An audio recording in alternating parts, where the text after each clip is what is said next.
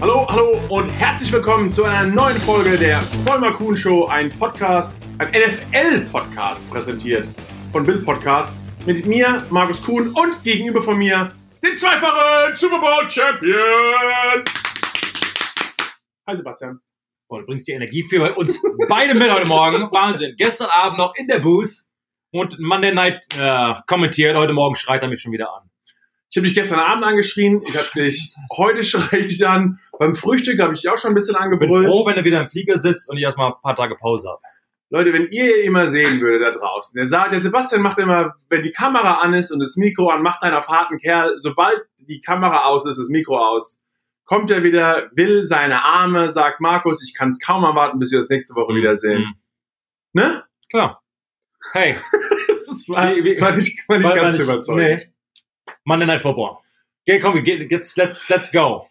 Ey, ich bin echt stinkig. Und ich habe gegen die Packers überhaupt nichts. Finde die Packers ein saugutes Team. Mag Aaron Rodgers. Aber die Refs haben dieses Jahr einfach zu viel Mist gebaut schon. Und dann im vierten Quarter zwei, zwei solche Flaggen. Bei einem Third Down gegen einen Spieler wie Trey Flowers, der wirklich sich einen Wolf trainiert jeden Tag. Ja, und wirklich, das ist seine Te Technik benutzt. Da müssen wir, müssen wir drauf eingehen. Dann gehen wir drauf ein. Ähm, also was passiert ist, nur kurz die Szene setzen, wer es nicht gesehen hat. Ähm, Packers ähm, liegen zurück, Aaron Rodgers macht wieder sein Ding, marschiert im, im, im letzten Drive, vierte Quarter, äh, zur Endzone äh, der, der, der Lions. Ähm, präzise geworfen, Aaron Rodgers, wie wir ihn kennen, Fourth Quarter Comeback, alles scheint so ein bisschen ähm, wie, die, wie die Packers halt machen, zu Hause, Lambeau Field, Home Field Advantage, er macht sein Ding.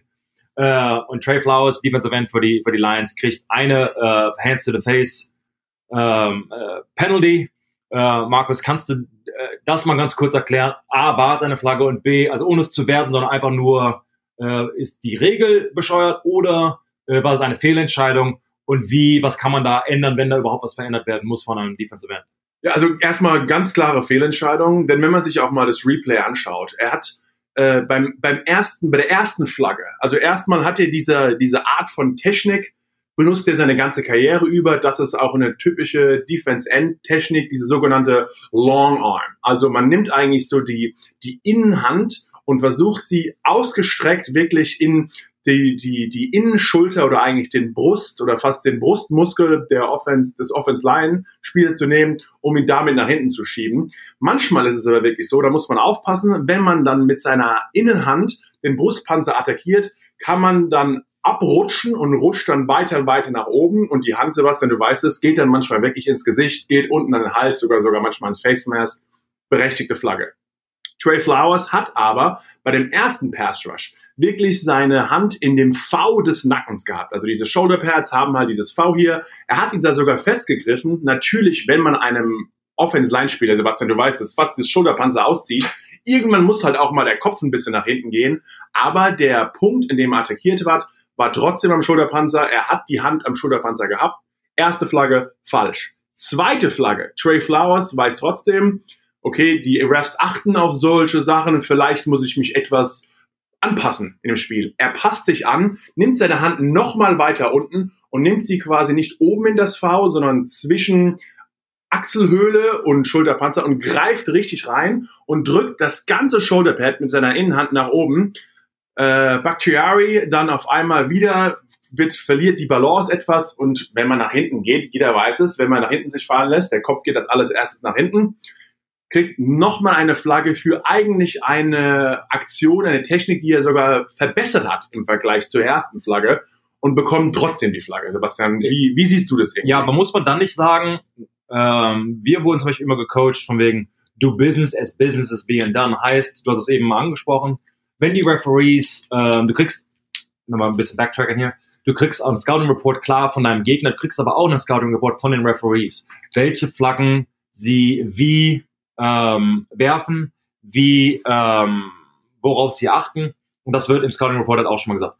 Heißt es dann quasi auch, ähm, du musst dich halt darauf einstellen. Trey Flowers hat in seiner Karriere noch nie eine Hands-to-the-Face-Flagge bekommen. Das heißt, er, spielt relativ sauber, zumindest in dem Argument.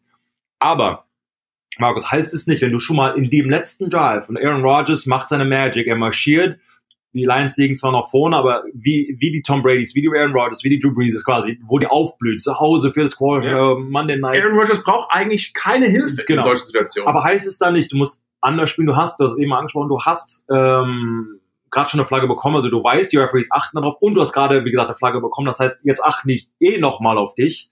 Ähm, es gibt so viele Pass-Rush-Moves, soll man denen quasi einfach mal verwerfen und was anderes machen, um das Risiko nicht einzugehen oder hey, let me play and I play oder ich spiele so, wie ich, wie ich es quasi nur kann.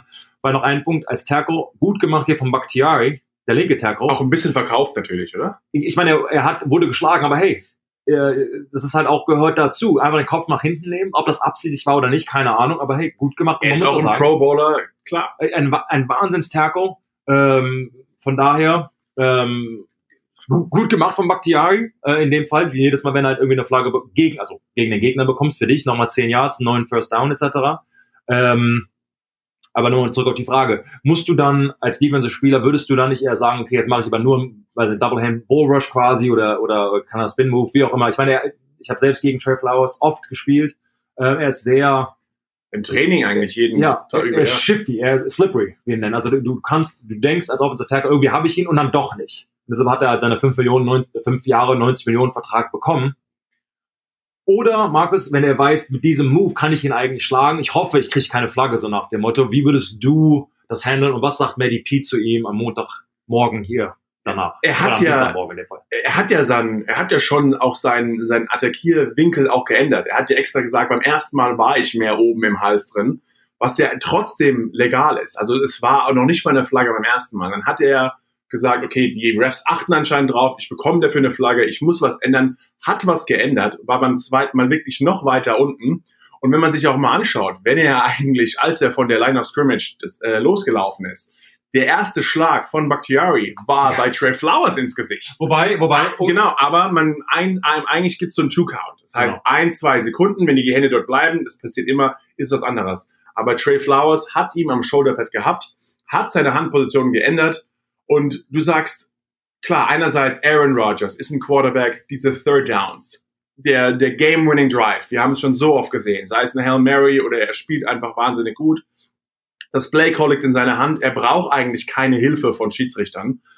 Aber Trey Flowers hat natürlich auch seine Art von Technik. Er weiß auch, es ist ein dritter, ein Third Down. Auch in diesen Spielzügen wird er nicht ohne Grund 90 Millionen bezahlt, weil man weiß, wenn das Spiel ist on the line, er kommt an den Quarterback, dann muss er natürlich auch seine Technik verwenden, die ihm am meisten hilft, um Druck zu machen. Und das ist seine Art zu spielen. Und dann kann man auch nicht sagen, okay, nur weil der Schiedsrichter sich gerade vorkommt, er hat's einfach, wenn man sich, wenn man sich die ganzen Amerikaner, auch die ganzen Experten hier anhört, ganz klare Fehlentscheidung, ganz klar verpfiffen. Beim ersten Mal kann einem das passieren, aber beim zweiten Mal muss man genau darauf achten. Und der Ref steht nicht in einem schlechten Winkel. Der Schiedsrichter steht genau hinterm Quarterback. Er hat eigentlich den perfekten Winkel darauf, sollte das genauso gesehen haben. Und Trey Flowers fragt auch, hey, wie sieht's aus? Warum kann ich das nicht machen? Und mich wundert auch, wenn du das ganze Spiel über eigentlich diese Technik schon benutzt hast, warum wirst du dann beim Third Down zweimal im vierten Quarter Down belangt? Und dann sollte vielleicht auch ein Ref sagen, am Anfang des Spiels, hey Trey, wir müssen bis dann heute darauf achten, wir, die Refs bereiten sich ja auch auf ein Spiel vor. Hey Trey, hör mal zu, diese Art von Technik sah schon ein paar Mal Wobei, du weißt ja nicht, ob der Schiedsrichter nicht zum Hingegangen ist. Also, man hat ihn auch nach der, nach der, ähm, man hat Trey auch nach dem Ding, äh, wie heißt, nach dem, nach dem Spiel gesehen, wie er ein Interview gegeben hat, hätte das bestimmt auch mal erwähnt. Er war einfach nur riesen enttäuscht, denn er kam sich wahrscheinlich so vor, als wäre der Grund, warum die das Spiel verloren haben, ja, wegen ihm, wegen ihm gewesen. Ich meine, ähm, die Frage ist, ich, es ist, wie gesagt, Aaron Rodgers, Lambeau Field, zu Hause, Green Bay Packers. Die Wahrscheinlichkeit, dass sie dann nochmal den, den, den Sieg rausholen, ist eh wahrscheinlich einfach historisch gesehen. Die sind halt so gut und Andererseits Ähm, haben die Lions auch einen Weg gefunden, die letzten vier Spiele die Packers zu schlagen. ja, sind auch ein bisschen ein Angstgegner. Äh, Matty P war bis gestern ungeschlagen, sage ich mal, gegen die Packers in, Gut, seiner, seine- in seine- der ersten Saison, ja. ja, aber auch das zählt. Also na klar kennt man, aber deswegen, das ist ein gutes Spiel, es Ja. war schon sehr knapp. Dann muss man eigentlich das Ganze nicht in die Hände der Schiedsrichter geben. Das finde ich eigentlich eher für die Fans. Denn man freut sich auch als Fan mehr, wenn man das Gefühl hat, ich habe verdient gewonnen. Weil so lässt, muss man sich dann von den Lions-Fans sagen Hm. lassen, ihr habt ja nur gewonnen, weil ihr die Schiedsrichter auf der eurer Seite habt. Das stimmt.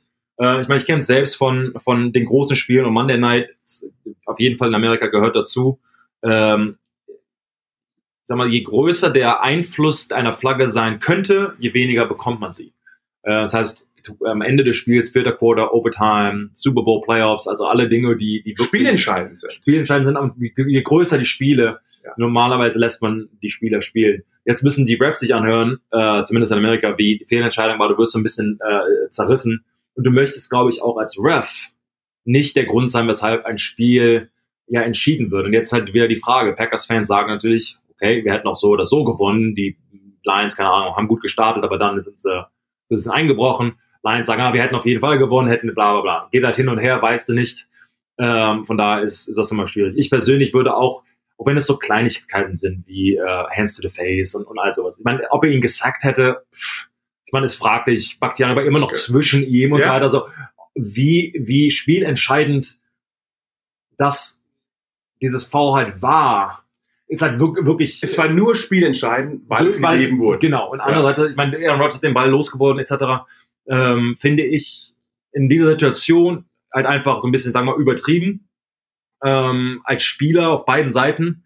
Ähm, wobei wäre ich Bakhtiari, klar, will ich den auch haben und dadurch ähm, zumindest sagst, ah, ich bin nur Wenn du Bakhtiari wärst, würdest du doch nach dem Spiel sagen zu deinem Teamkameraden im Lockerroom, hey Boys, bisschen Glück gehabt da diesmal. ja, weiß ich nicht. Äh, Gibt es viele Situationen, wo du halt irgendwie dich selbst siehst, im, im, im, in, also in deinen Augen quasi, wie das Spiel abgelaufen ist und du erzählst im Bus, boah, ich bin 10 Meter hochgesprungen, 30 Meter weit, ich habe ihn so hart umgehauen, der der ist, der, der, keine Ahnung, Augen waren zu und hier und da, ja, man, nächsten Morgen guckt man sich den Film an und denkst, okay, waren doch nur 5 Zentimeter hoch und irgendwie habe ich den doch nicht umgehauen, ich bin ja hingefallen und die, die quasi, wie man sich selbst empfindet und was dann am Ende äh, in der Kamera quasi zu sehen ist, ist deutlich anders.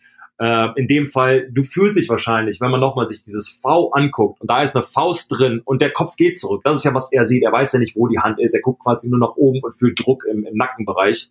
Ähm, von daher, gut. Also eine Debatte, die wir jetzt noch weiterführen könnten. Ähm, aber Fehlentscheidungen hin oder her von den Referees.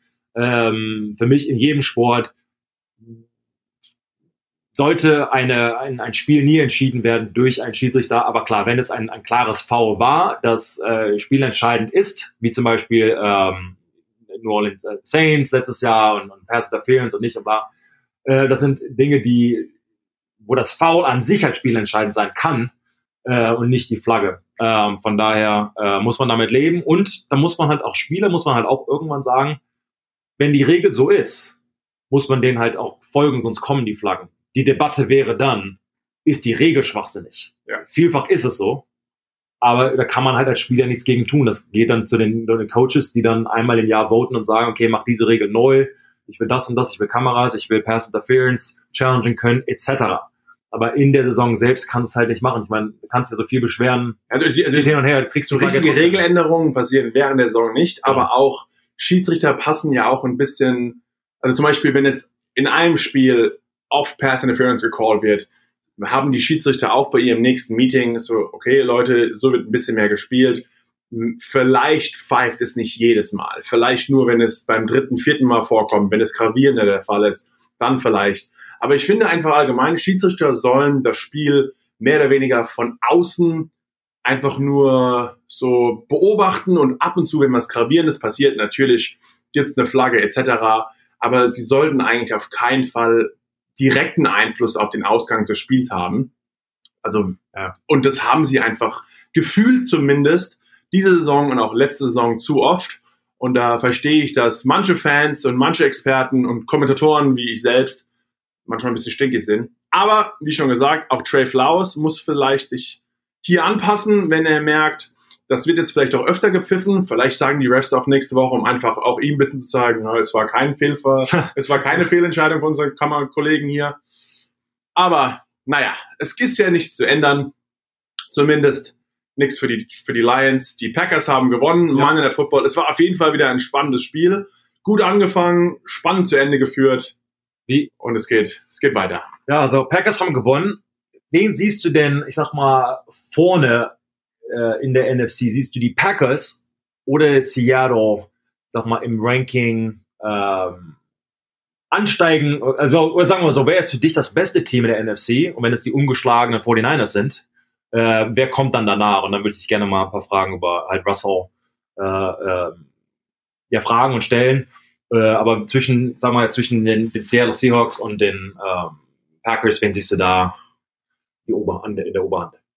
Ich meine, die, die Packers haben einfach, was in der Offense betrifft, überhaupt keine Waffen. Man mhm. muss jetzt schon sagen, es ist schon eigentlich erstaunlich, wie gut die Packers überhaupt spielen und Aaron Rodgers spielt mit, ich meine, natürlich Aaron Jones hat letzte Woche gegen die Cowboys ein, wahnsinniges Spiel abgeliefert. 183 Total Yards, vier Touchdowns, aber dann gestern? Dann gestern ein, ein Drop gehabt, der eigentlich ein sicherer Touchdown gewesen wäre, ein Fumble, hat deswegen, wurde auch öfter ausgesetzt für Williams, hat deswegen halt etwas weniger Spielzeit bekommen, aber er hat einfach seine, seine meisten Receiver sind nicht wirklich gut. Jimmy Graham hat kein gutes Spiel gestern gehabt. Wobei, hey, unsere, unsere deutsche Hoffnung, Economius St. Brown, wenn er, ja, ja wenn, er zurückkommt, wenn wahrscheinlich nächstes Jahr, aber wenn er zurückkommt, hoffentlich kann er sich als die Nummer 1 Receiver ähm, äh, ähm, ja, etablieren. Ich meine, ich habe ihn zu Hause besucht und wenn er Lust hat, könnt ihr das auf meinem Instagram äh, das ganze Video nochmal angucken.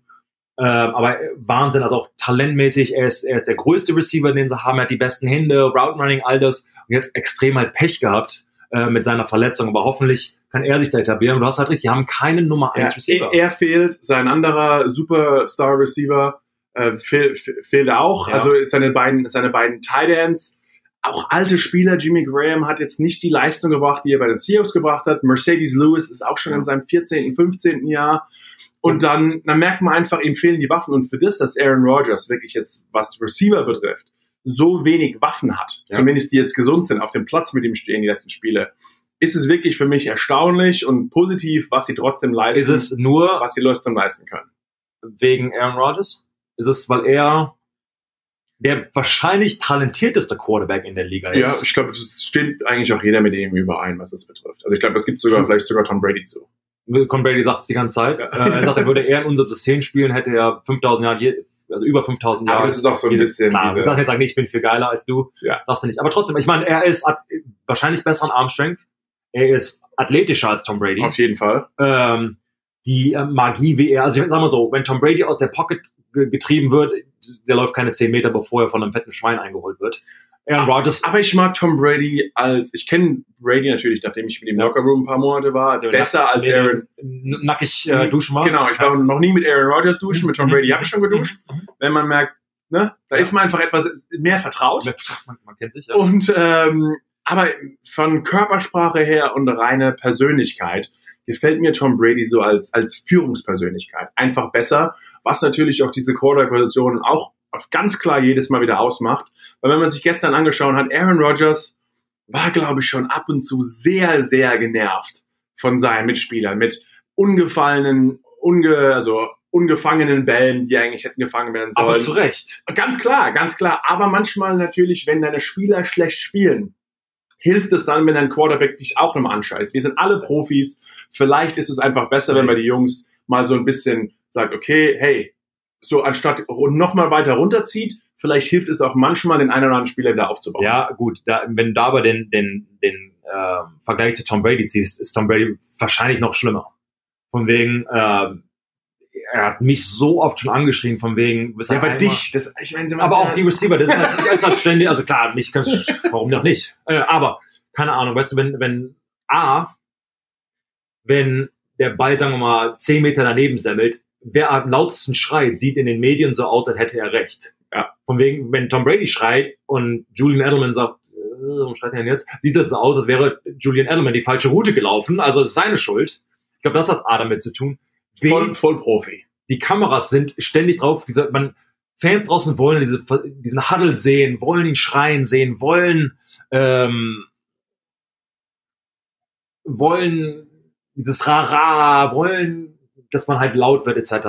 Mich persönlich hat's absolut genervt. Wenn du als Offensive Lineman auf der Bank sitzt und du sprichst, du siehst diese Bilder, ausgedruckten Bilder, mittlerweile usen sie eine Tablet, die Patriots nicht, weil sie äh, Angst vor Technologie haben und denken, was ist, wenn es ausfällt, sondern du hast immer noch die ausgedruckten Bilder.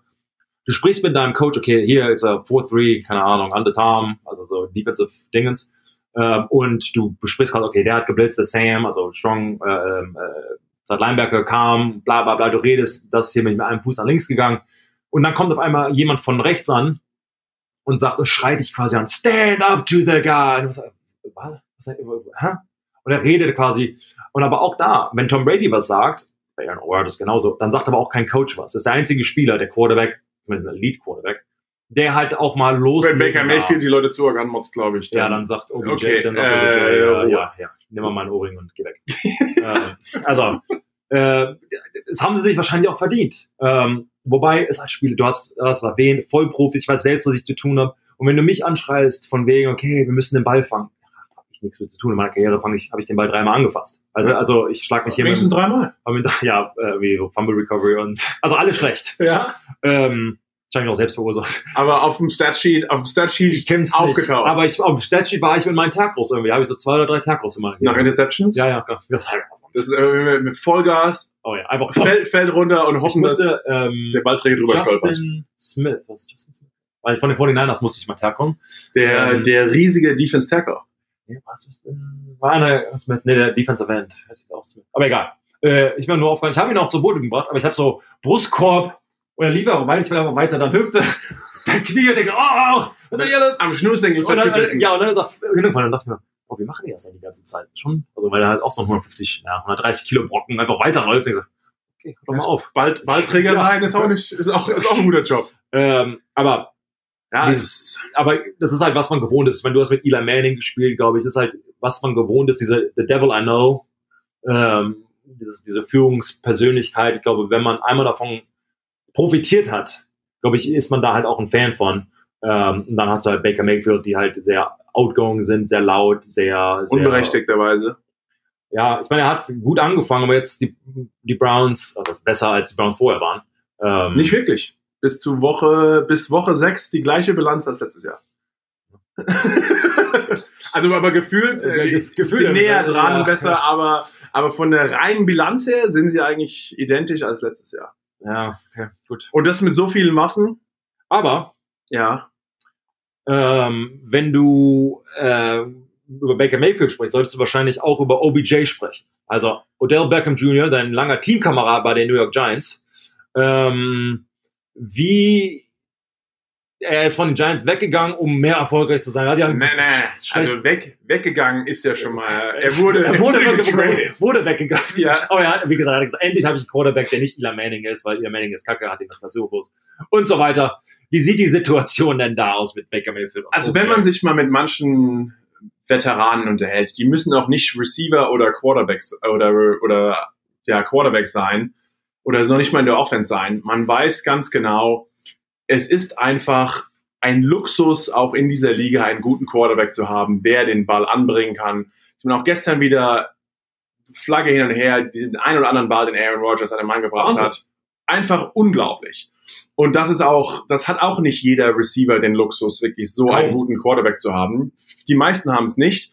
Und da merkt auch mal Odell Beckham, ach, vielleicht war Eli nicht perfekt, aber er hat zumindest mal statistisch gesehen Odell Beckham die besten äh, Start seiner Karriere gebracht. und bei, sorry, nicht zu unterbrechen, und bei den Giants ist jetzt nicht so, wir sagen, okay, es war nur äh, äh, Eli Manning. Also, es ist, Die Offense Line, also war noch viel drumherum. genau, es ist halt Also- nicht nur die Quarterback-Schuld, da muss man halt auch sein. Vom Coach, von der Offensive Line, die Er war, 50 Sack, war, alles, also, war alles Mist. ist halt die, Aber du hast zumindest mal einen guten Quarterback, der manche Würfe machen konnte. Vielleicht nicht jedes Mal, aber das Gros hat er trotzdem an ihn angebracht. Deswegen hat er gut gespielt. Und jetzt ist Odell mit einem Quarterback von Baker Mayfield, der einfach um einiges mehr Interceptions wirft als Touchdowns, wirklich nicht, nicht gut dasteht.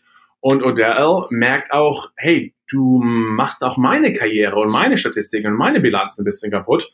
Ich bin irgendwann nicht mehr, weil man muss auch dran denken, es geht um Sponsoren und alles. Und wenn der Sponsoren und wenn der Sponsor äh, sagt, hey, ich will vielleicht, dass du jedes Mal im Pro Bowl spielst, wir geben dir extra Geld. Nike sagt Odell, hey, du bekommst mehr Kohle, wenn du jedes Jahr im Pro Bowl spielst. Das ist ganz klar. Das ist in jeden Verträgen festgemacht. Sei gewinne Playoff-Spiele, das ist, manchmal hat man dann nicht mehr was zu tun, aber diese individuellen Leistungen, sei der Receiver mit den meisten Catches, der Receiver mit den meisten Yards, das heißt Touchdowns etc., Pro Bowl, bekommen immer mehr Geld. Und jetzt auf einmal merkt Odell, hey, es läuft nicht so gut. Und dann, ich kenne ihn natürlich auch, habe mit ihm mehrere Jahre bei den Giants gespielt und auch von der Type her lecker, äh, lecker, lecker, lecker Typ. Lecker Typ. Lecker Typ. Äh, ein, ein lustiger, ein netter Typ. Und wenn man sich mal anschaut, die letzten beiden Spiele hat er gegen die 49ers und gegen die äh, Seahawks gespielt. Und er hat so ein, eine, also es wird schon ein bisschen in der NFL schon diese, diese, diese, diese Trade Rumors gehen schon etwas rum. Anscheinend will Odell vielleicht raus aus Cleveland, denn Odell hat es meiner Meinung nach satt, mit so einem schlechten Quarterback wie Baker Mayfield zu spielen. Er hat Bock auf jemanden, sei es Jimmy Garoppolo oder Russell Wilson.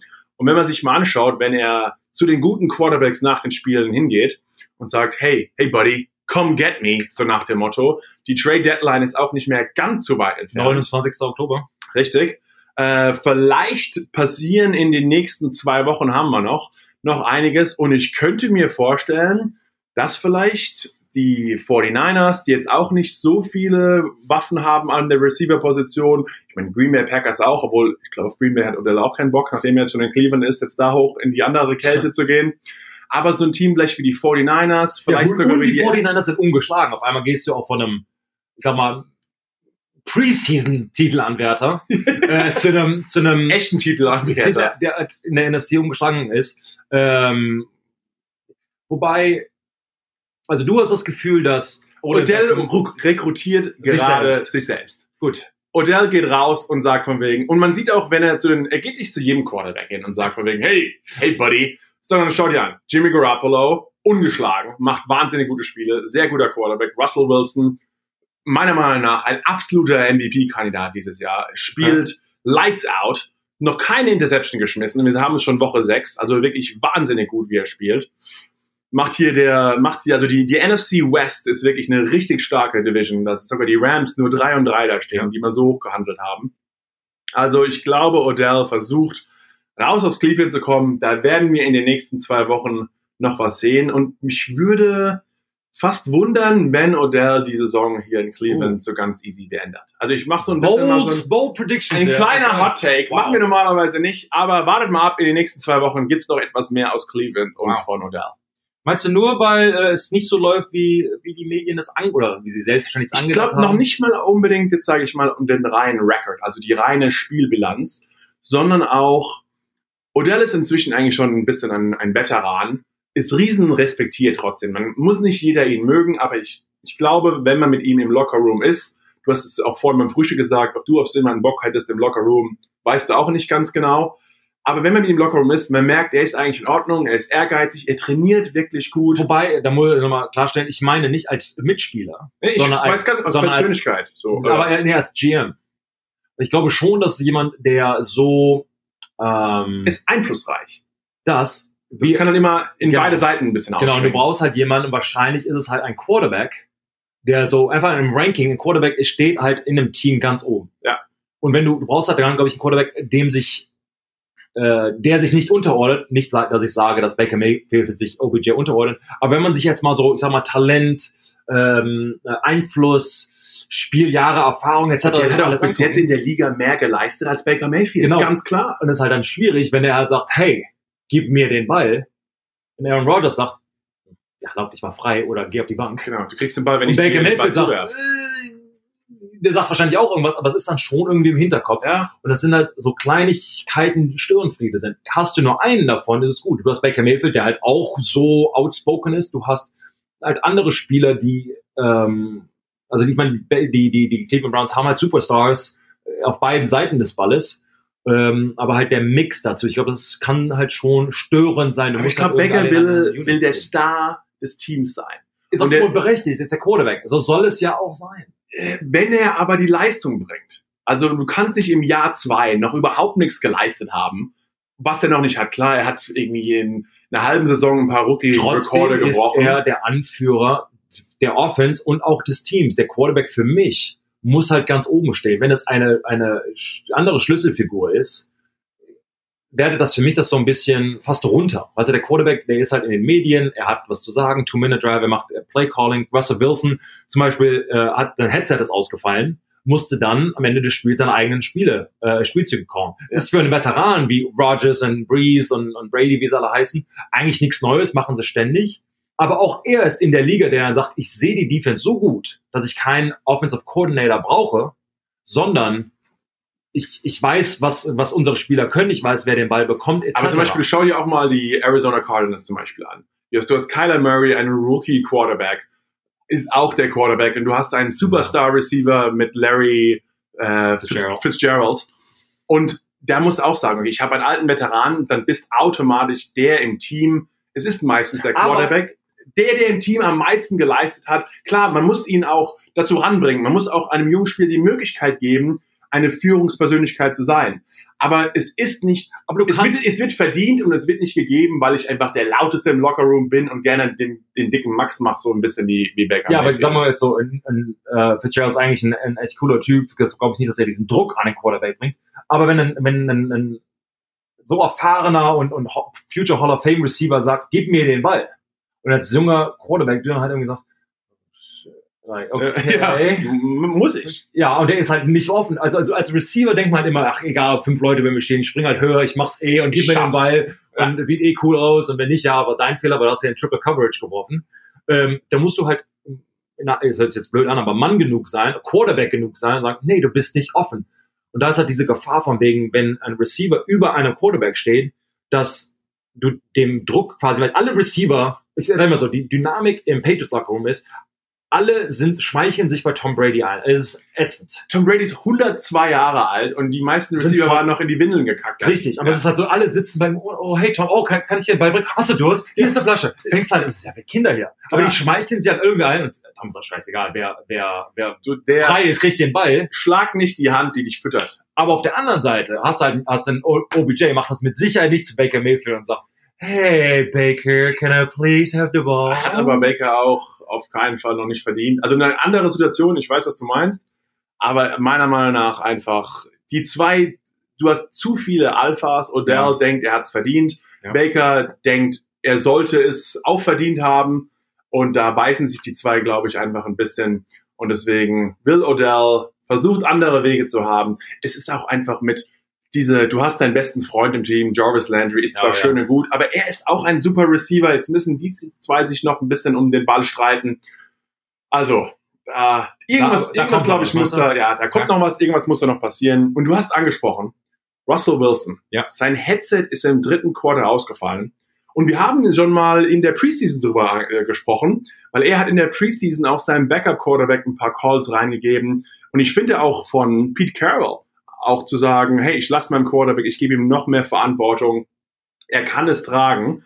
Gebe ich ihm noch mehr Möglichkeiten, sein Talent zu zeigen und auch vielleicht noch mehr zu lernen, dass dann er, wer hätte das gedacht, wirklich die Chance bekommt, durch eine ja, technische, ein technischer Fehler, die, das Headset fällt aus und du gibst auf einmal die ganzen Calls rein im dritten Quarter und er marschiert einfach weiter das Feld runter und ja, gewinnt schon wieder. Und ich muss sagen, die, die Seahawks, ein wirklich wahnsinnig gutes Team und Russell Wilson, statistisch gesehen einfach ein Gott. Also bis jetzt 14 Touchdowns, 1700 Yards, 72% Completion Percentage, Ja. hat sogar auch noch drei Touchdowns noch selbst erlaufen. Also, und ich habe in, den, in der Medien gehört, angeblich hat Russell Wilson in seiner Karriere bis jetzt noch nie ein MVP-Vote bekommen. Also noch nicht mal ein Wort, also nicht gewonnen, wissen wir alle. Aber noch nicht Äh, mal eine Stimme. Eine, eine, eine wurde noch nicht mal considered, wurde noch nicht mal ähm, ja, ich meine, die Seattle Seahawks waren für zwei Jahre, vielleicht drei, die absolut Nonplusultra in der NFL, angefüllt von Legion Doom und haben äh, Boom äh, und haben Doom für die andere Ja. Offense. äh, und haben äh, waren so ein bisschen Angstgegner. Ich habe selbst gegen sie in, im Super Bowl gespielt und absolut berechtigt, wirklich ein, ein, ein Wahnsinns-Team.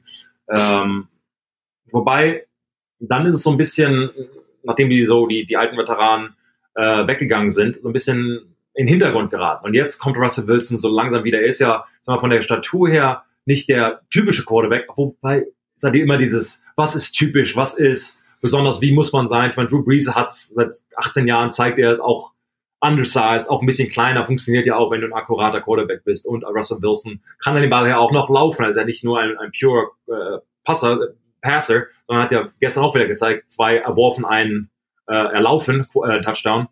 Ähm, und das ist, glaube ich, erzählt. Und jetzt, wenn man sogar rein von, von den Wetten ausgeht, ist zum ersten Mal der, der, der führende MVP-Kandidat nicht Mahomes, sondern Russell Wilson. Er hat äh, ein, ein Passer-Rating von der Season der 124,7. Verrückt. Äh, äh, Wahnsinn. Also diese Zahlen, die er halt, die er halt hat, ähm, ja, fast unheard of. Also wirklich. Und seine O-Line ist, weiß Gott, keine gute. Sein Running Game ist auch nicht das wirklich Nonplusultra, das es mal war, auch mit Marshawn Lynch. Also auch eher, auch sein mit natürlich Metcalf, der, der ja. Rookie, der Rookie Receiver. Der aussieht wie ein Offensive Tackle. Genau, Ohne ja. Wampe. Also ein wahnsinnig guter Spieler, macht auch einen guten Job hier. Aber Russell ist einfach, ich bin von ihm ja immer wieder aufs Neue beeindruckt. Ich kenne ihn, wir waren, habe ich glaube ich schon öfter erwähnt, vier Jahre zusammen auf dem College und er war immer der Erste im Training. Er war immer der Letzte vom Platz. Er war immer morgens noch vor den Coaches am Trainingsgelände. Hat wirklich gewartet, bis sie ihm die Tür aufgeschlossen haben. Wenn wir mal am freien Tag ja, ein paar Bierchen uns reingezwischert haben, hat Russell Wilson nur den, den Cranberry Juice getrunken. Also lebt hier wirklich wie ein, sag mal, As Asket. Andere würden sagen langweilig. Ja. Ähm, aber er gibt einfach alles und jetzt inzwischen schauen die an, seine Frau ist Sierra, der super Popsänger, ist inzwischen sogar Teilhaber bei den Seattle Sounders, dem Fußballteam, der ja in Seattle hier der Major League Soccer Team. Also er ist er ist der COO von Alaska Airlines. Also Russell Wilson, es gibt nichts, das er eigentlich nicht kann. Dann ist er noch jeden Dienstags im Kinderkrankenhaus in Seattle und besucht es da schon seit seiner Rookie-Saison. Also er macht einfach auf dem Feld und abseits des Feldes einfach alles richtig manchmal habe ich mir auch schon gedacht, von wegen, wann kommt da irgendwann mal eine Schlagzeile, wo sagt, das war alles, es ist fast zu gut, um wahr zu sein. Aber dieser Typ ist wirklich als Mensch, als Person und auch als Quarterback Nonplusultra. Freue mich für ihn, dass er wirklich auch so alles funktioniert. In, man sieht so oft manche Leute, die alles richtig machen und man wird trotzdem nicht gedankt, aber er, es, es geht alles in die richtige, in die richtige Richtung. Und vielleicht sogar dieses Jahr, ja, der, der MVP der Saison. Ja, die, lustig, wenn man sich halt vor der Saison alles anguckt, da haben die Browns den Super Bowl gewonnen. Ähm, Zweimal. Zwar, zwar also halt direkt ähm, MVPs, Kandidaten und der, diese Teams werden mithalten und die können gar nichts und Jimmy Garoppolo war der schlechteste Quarterback aller Zeiten, jetzt sind sie undefeated. Ist halt die sogenannten Experten und äh, Kolumnisten etc. alle wissen, uns eingeschlossen, alle wissen vorher irgendwie was Bescheid und am Ende kommt es anders. Dasselbe jetzt hier mit Russell Wilson. Die Saison ist halt noch lange. Ein Viertel haben wir jetzt rum. Aber wer weiß, weißt du, das ist halt schon so eine Leistung so lange aufzu, äh, äh, aufrufen zu können, richtig schwierig. Auf der anderen Seite eine Verletzung zu Metcalf oder Offensive Line oder zu ihm selbst. Ich meine, Breeze hat sich den, den Daumen kaputt gemacht, äh, zum Beispiel. Also wer weiß, Football kann halt alles viel passieren. Das macht den Sport ja auch so spannend. An jedem, jedem Sonntag oder Montag oder Donnerstag oder Samstag in den Playoffs äh, kann äh, halt was passieren. Und ähm, Oder die donnerstags in der Preseason. Ja, also immer, immer, also, also eigentlich die ganze Woche. Im Training kann es auch was passieren. Ich damit sagen möchte, ist, das macht den Sport ja auch so wunderbar. Kann, nichts ist gesetzt, alles kann, kann passieren, muss aber nicht. Ähm, und wir geben euch unsere Insights, unsere Stories, unsere, unsere Meinung zu allem. Wenn ihr Lust habt, geht zu unserem Instagram, geht zu unserem Twitter, äh, sagt uns, ob ihr Themen haben wollt, über die wir sprechen oder auch Anregungen oder wenn ihr mit uns übereinstimmt oder auch nicht, wie auch immer. Könnt ihr alles gerne machen. Ja, ein, ein, paar, ein paar von den Fans sind zum Beispiel mit mir nicht übereingestimmt, allein mhm. wegen meinen Beschwerden, was die Monday Night äh, Tragödie, sage ich schon mal, hier wow. betrifft. Ähm, nein, natürlich alles, alles gut, wie es ist, aber ja, meldet euch, wir geben euch gerne Antworten. Und Sebastian, noch, noch, noch, noch, wenn wir schon bei den Seahawks sind, sie müssen nämlich nächste Woche, jetzt mhm. machen wir mal eine kurze, eine kleine, eine kleine Vorausschau. Nächste Woche müssen sie gegen Lamar Jackson, ein anderes Team. Dann mhm. reisen nämlich die Ravens, die auch 4 zu 2 stehen gegen die Seahawks. Seahawks nur einmal gewonnen und das gegen äh, einmal verloren und das gegen ein gutes Saints-Team. Also da freue ich mich ein bisschen auf das Woche 7 Matchup zwischen den Ravens und den Seahawks. Ravens 4 und 2, ja, Seahawks 5 und 1, zwei gute mobile Quarterbacks. Ja. Wird ein gutes Battle.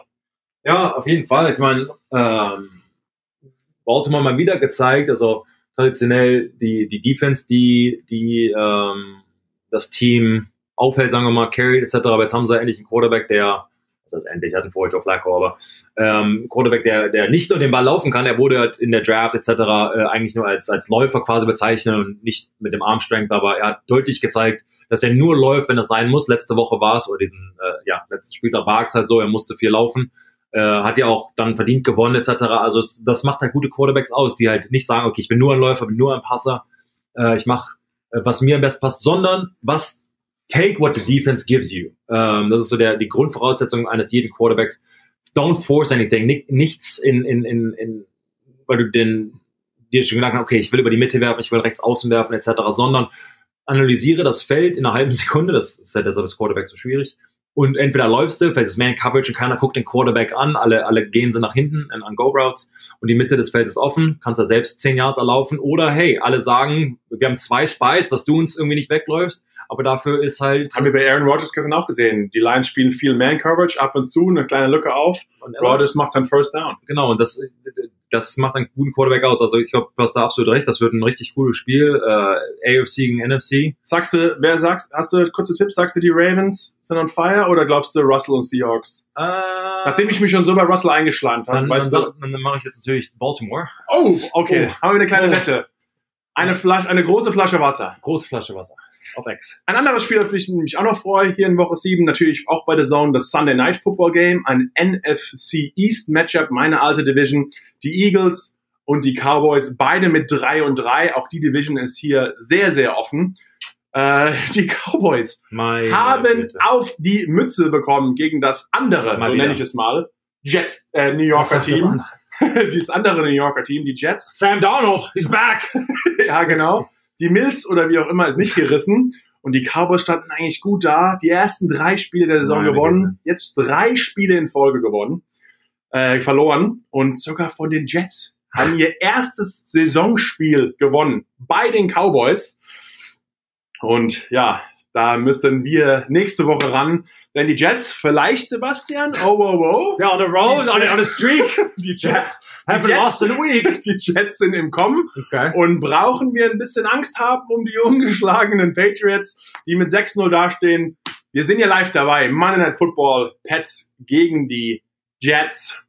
Glaubst du, das wird richtig spannend, nachdem die Jets so gut sind zurzeit? Ich glaube mal so. ähm, glaube, dass die Patriots gewinnen, aber die Jets haben immer, zumindest damals mit Rex Ryan noch als Head Coach, ähm, aber die, die Jets haben die Patriots immer krass gespielt. Wobei, äh, man muss halt sagen, es ist ein Divisionsrivale, man kennt sich so gut von den Audibles, von den Playcount, von den Spielern, von allem Möglichen, ähm, dass man da ein spannenderes Spiel erwarten kann, als es wahrscheinlich äh, angepriesen wird. Also äh, ich freue mich drauf ähm, und vielleicht ähm, sehen wir die Patriots 7 zu 0 und mal sehen, vielleicht haben wir am Ende, Ende ein, ein ungeschlagenes AFC, ein ungeschlagenes NFC-Team, das sich dann irgendwann auch mal trifft. Aber Markus.